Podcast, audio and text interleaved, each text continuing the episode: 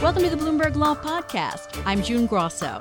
Every day, we bring you insight and analysis into the most important legal news of the day. You can find more episodes of the Bloomberg Law Podcast on Apple Podcasts, SoundCloud, and on Bloomberg.com/podcasts. The Justice Department has ratcheted up tensions between the world's two largest economies with two indictments against Huawei Technologies, China's largest technology company, alleging it stole trade secrets from T Mobile and committed bank fraud by violating sanctions against doing business with Iran. At a news conference to announce the charges, FBI Director Christopher Wray said the threat went beyond economic damage. The prosperity that drives our economic security is inherently linked to our national security.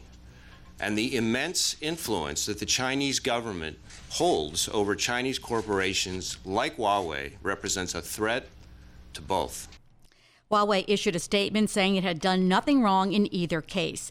Joining me is Peter Henning, a professor at Wayne State University Law School. So, Peter, this was a sort of coast to coast Justice Department action with one indictment in Brooklyn and the other in Seattle. Tell us more about it.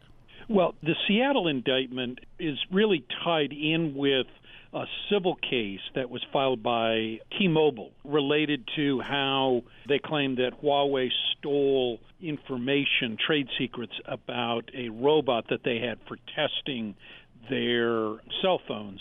And the, the, indictment goes into a great deal of detail about different subterfuges used by Huawei. And then, even to, to make it sound even worse, the company instituted a bonus program to reward employees who stole confidential information.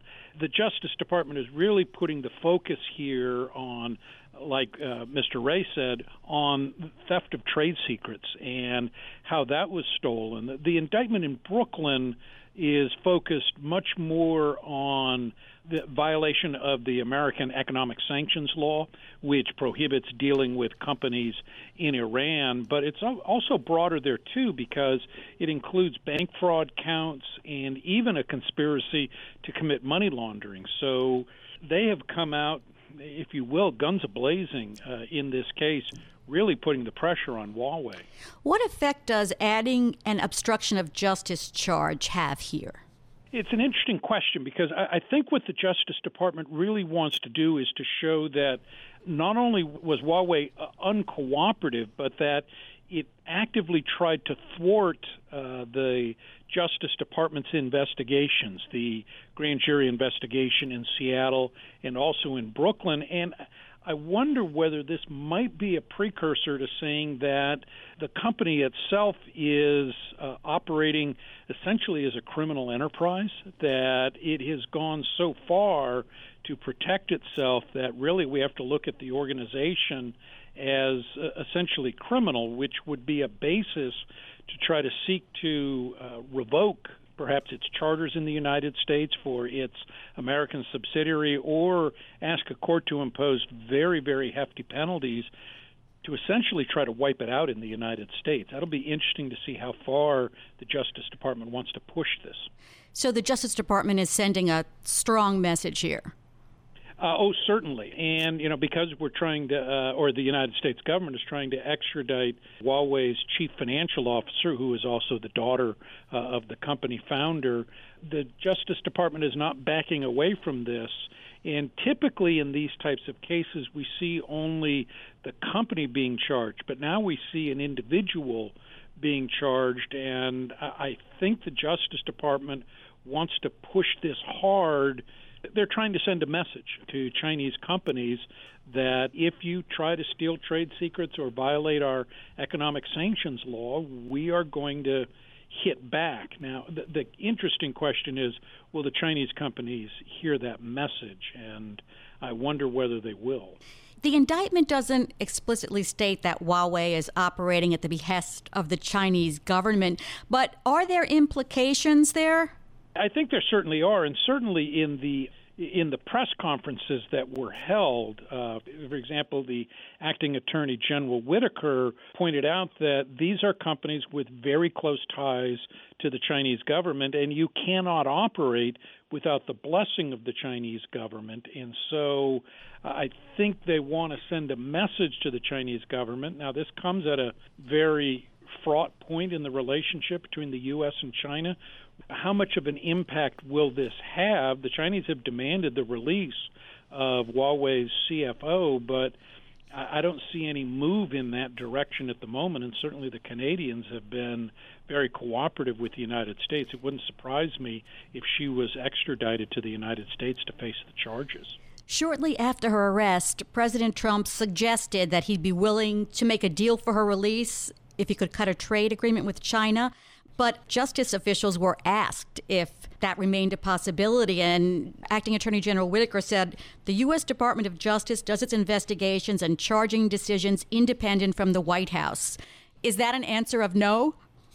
I think that's an answer of no, or at least it's a bit of a warning shot that we're not going to use these indictments as pawns in trade negotiations. That if there's a violation of U.S. law, the Justice Department wants to see its position vindicated. And so it's not just going to trade uh, a potential defendant for some type of benefit in a trade deal because that, that sends a message that to the Chinese government perhaps that okay all you need to do is come up with some kind of deal and that will work everything out. I think the Justice Department wants to see this case through to the end and extract some substantial penalties from Huawei. So the arraignment for Huawei in Seattle is set for February 28th. Is the company likely to appear in court and defend itself or challenge the U.S. jurisdiction? And the second part of that question is if it challenges the jurisdiction, is that even possible when it's already appeared to defend a civil suit in that court? That's right, and it does have an American subsidiary. So the American subsidiary cannot duck out on it. Now, could the parent company avoid appearing?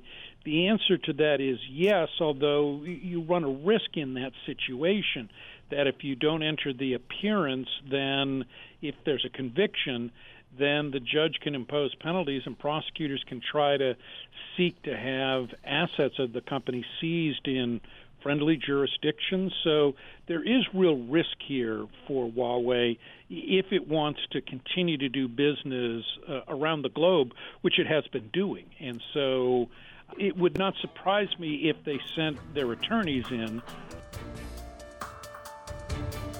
Thanks for listening to the Bloomberg Law Podcast. You can subscribe and listen to the show on Apple Podcasts, SoundCloud, and on Bloomberg.com slash podcast. I'm June Grosso. This is Bloomberg.